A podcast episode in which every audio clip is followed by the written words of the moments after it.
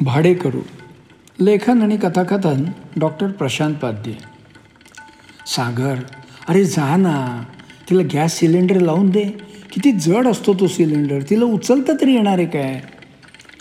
अगं आई त्यांच्याकडे गॅस नाही आहे त्या बाई इंडक्शन प्लेट आणि मायक्रोवेव्ह वापरून जेवण करतात. उगीच आपला एक्स्ट्राचा सिलेंडर कशाला देतेस त्यांना? तुला काय माहीत तिच्याकडे गॅसची शेगडी आहे की नाही? हे बघ आई तुला इतका पुळका का त्या बाईचा? आणि दोन महिन्यापूर्वी आल्या त्यावेळी त्यांच्या सामानात मला शेगडी दिसली नाही की सिलेंडर दिसला नाही. सागरच्या आईनं माघार घेतली. पण सीमाकडून भांड्यांचा काहीच आवाज आला नाही म्हणून तिनं लगेच डिसिजन घेतला की आज पोळी भाजी वरण भात सगळं करून द्यायचं तिला.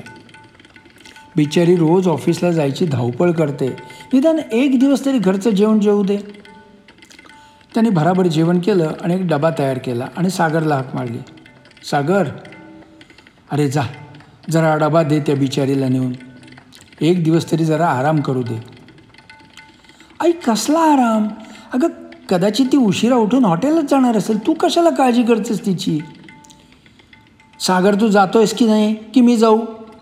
जातो जातो. चिडतेस कशाला? आणि त्या सुद्धा ते सुद्धा त्या भाडोत्रिणीसाठी. अशी कोण लागून गेली आहे ती.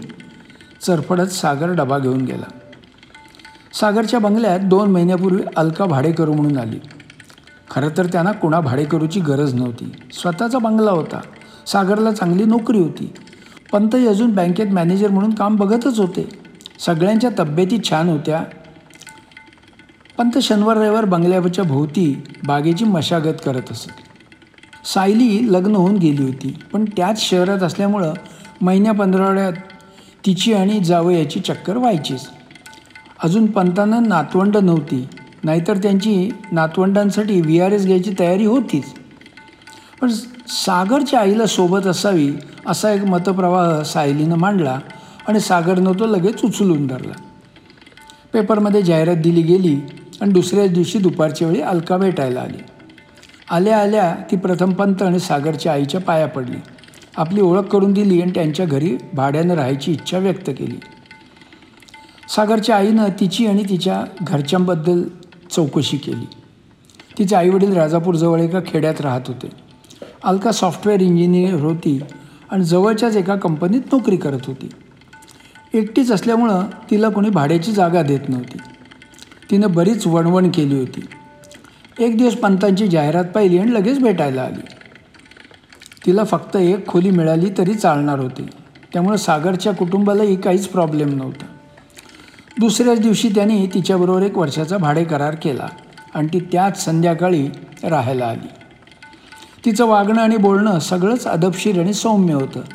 त्यामुळे ती सागरच्या आईची आवडती झाली.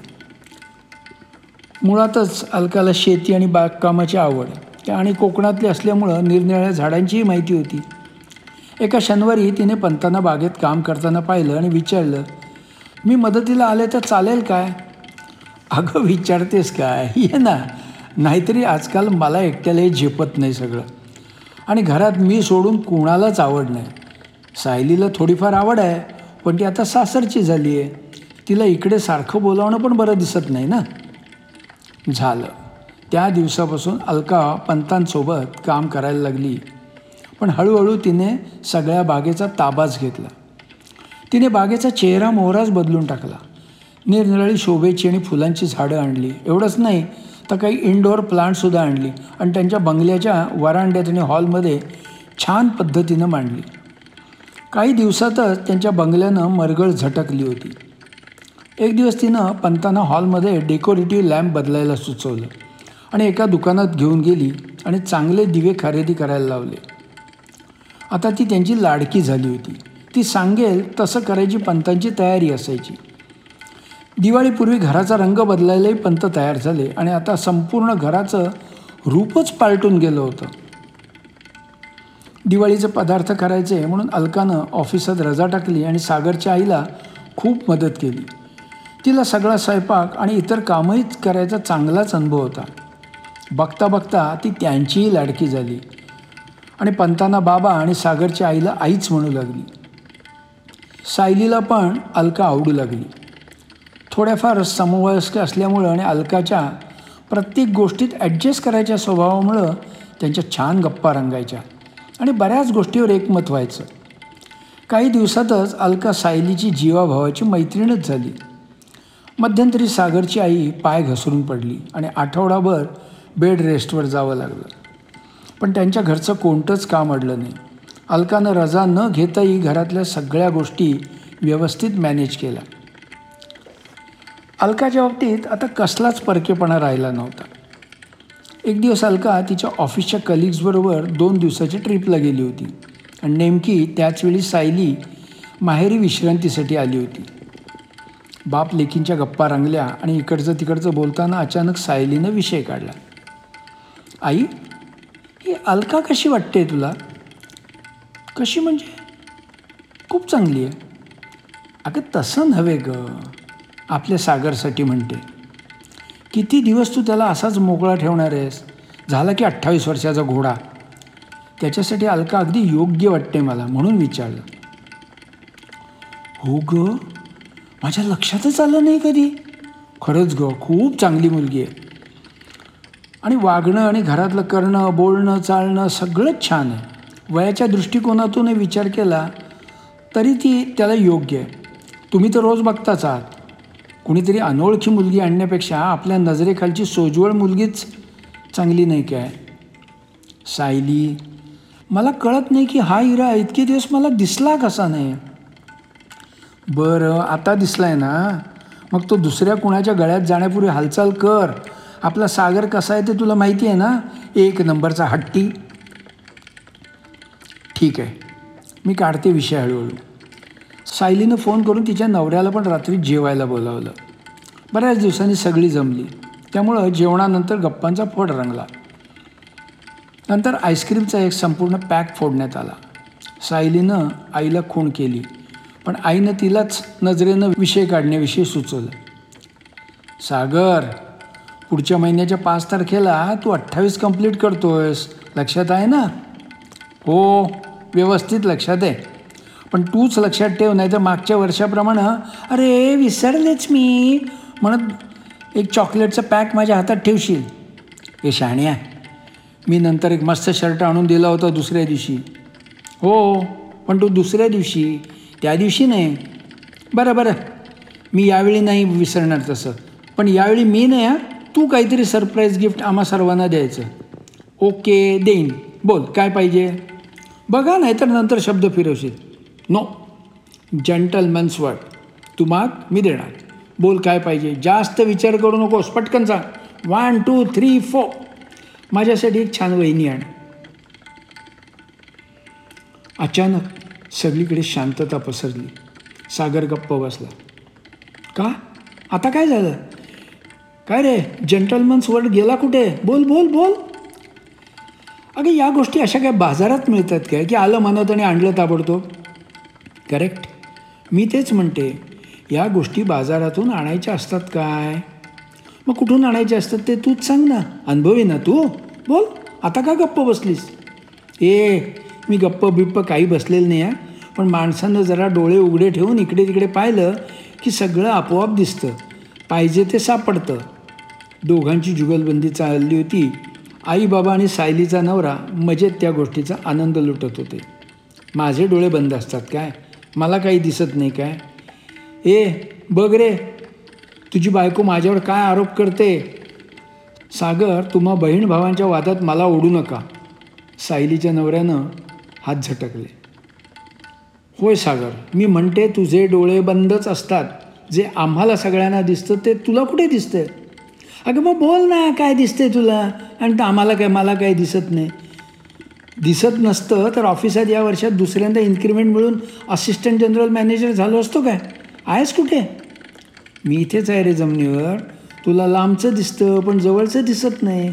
ए उगाच कोड्यात बोल नकोस. काय दिसत नाही ते बोल बघू. बोल. अलका. ती नाही दिसली तुला कधी? सगळीकडे पुन्हा पिन ड्रॉप शांतता झाली. सागर उठला आणि गॅलरीत गेला. आनंदाचं वातावरण एकदम सिरियस झालं. पण सायलीनं आज पिच्छा पुरून विषय मार्गी लावायचा चंगच बांधला होता. तीही उठली आणि गॅलरीत गेली. दोघंही गॅलरीचा कठडा पकडून खाली काळोखात पाहू लागली. सागर रागावलास? सॉरी पण खरंच रे ती तुझ्या नजरेत आली कशी नाही इतक्या दिवसात? किती चांगली आहे ती. अरे नुसतं हं काय? तुझं काय मत आहे ते सांग ना. काय सांगू?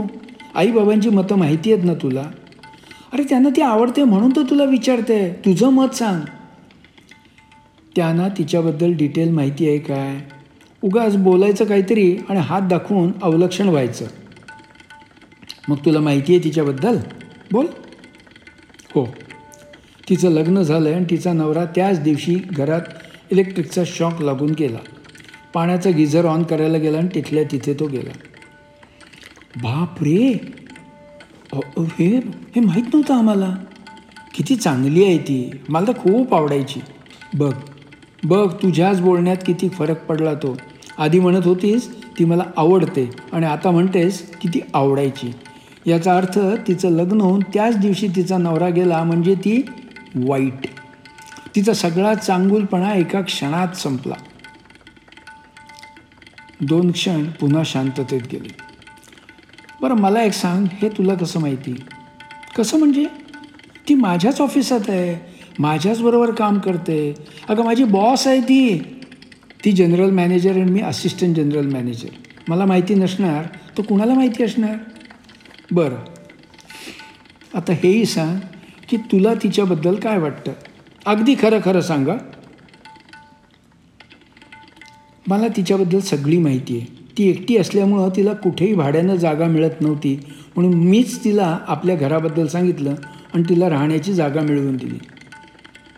हे सगळं ठीक आहे पण तुला तिच्याबद्दल काय वाटतं ते नाही सांगितलंस. ओके. ती खूप हुशार आहे. नुसती हुशार नाही तर वागायलाही खूप चांगली आहे. माझी बॉस असल्यामुळं माझं तिच्याशी नेहमी बोलणं होतं. मला तिची संपूर्ण माहिती आहे. नियतीनं तिच्याशी जे काही केलं त्याबद्दल मला दया येते. पण तिला आपल्याबद्दल कोणी सहानुभूती दाखवलेली आवडत नाही. एकंदरीत तिचं वागणं आणि राहणीमान मला खूप आवडतं. त्याचं रूपांतर एकतर्फी प्रेमात कधी झालं ते मला माहीतही नाही. गुड म्हणजे तुला ती नुसती आवडत नाही तर तुझं तिच्यावर प्रेमही आहे.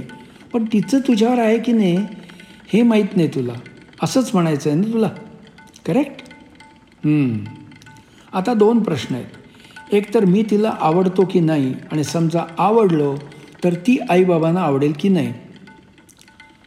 तशी एक चांगली मुलगी म्हणून कदाचित आवडेल पण जेव्हा ती विधवा आहे हे कळेल तेव्हा मात्र हलकळलोळ उडेल. हे बघ मी स्वतः एक स्त्री आहे. म्हणून एक गोष्ट सांगते की तिचंही तुझ्यावर नक्कीच प्रेम आहे. जर कुणीही सहानुभूती दाखवलेली तिला आवडत नसेल तर ती आपल्या घरात राहायला आलीच नसती. एवढंच नव्हे तर एवढ्या आपुलकीनं घरातली कामही केली नसती. तिला तू नक्कीच आवडतोस पण घरच्यांबद्दल तिला खात्री नसणार म्हणून तिनं कधीच आपलं प्रेम व्यक्त केलं नाही आणि करणारही नाही. बरोबर. तुझं म्हणणं पट्टंय ग मला. मग अशा अवस्थेत मी तिच्याबद्दल घरी बोलणं आणि आपल्या घरात वादळ निर्माण करणं मलाही आवडणार नाही आणि तिलाही आवडणार नाही. म्हणून आता हा विषय कुलपात बंद करूया. नाही उलट आता तातडीनं हा विषय पुढे जायला हवा. अचानक मागून पंतांचा आवाज आला. सागर आणि सायलीला मात्र आश्चर्याचा धक्काच बसला. त्यांनी मागे वळून पाहिलं तर आईबाबा मागे उभे होते. अरे बा बाबा तुम्ही कधी आलात? किंवा म्हणजे तुम्ही बाहेर आलात? सागर रागावलेला वाटला म्हणून आम्ही लगेचच समजवायला आलो. तर तुम्ही बोलत होता म्हणून काही न बोलता आम्ही तुमच्या मागे थांबलो. म्हणजे तुम्ही आमचं बोलणं ऐकलं? हो. मुद्दा म्हणून नाही पण कानावर आलं म्हणून ऐकलं. असो. ऐकलं ते चांगलंच झालं. म्हणजे बाबा तुम्ही ऐक. ताबडतोब आमच्या होणाऱ्या सुनबाईला फोन लाव. बघूया कशी तयार होत नाही ते. सागर लाजला आणि सगळेजण हसून हसून लोटपोट झाले.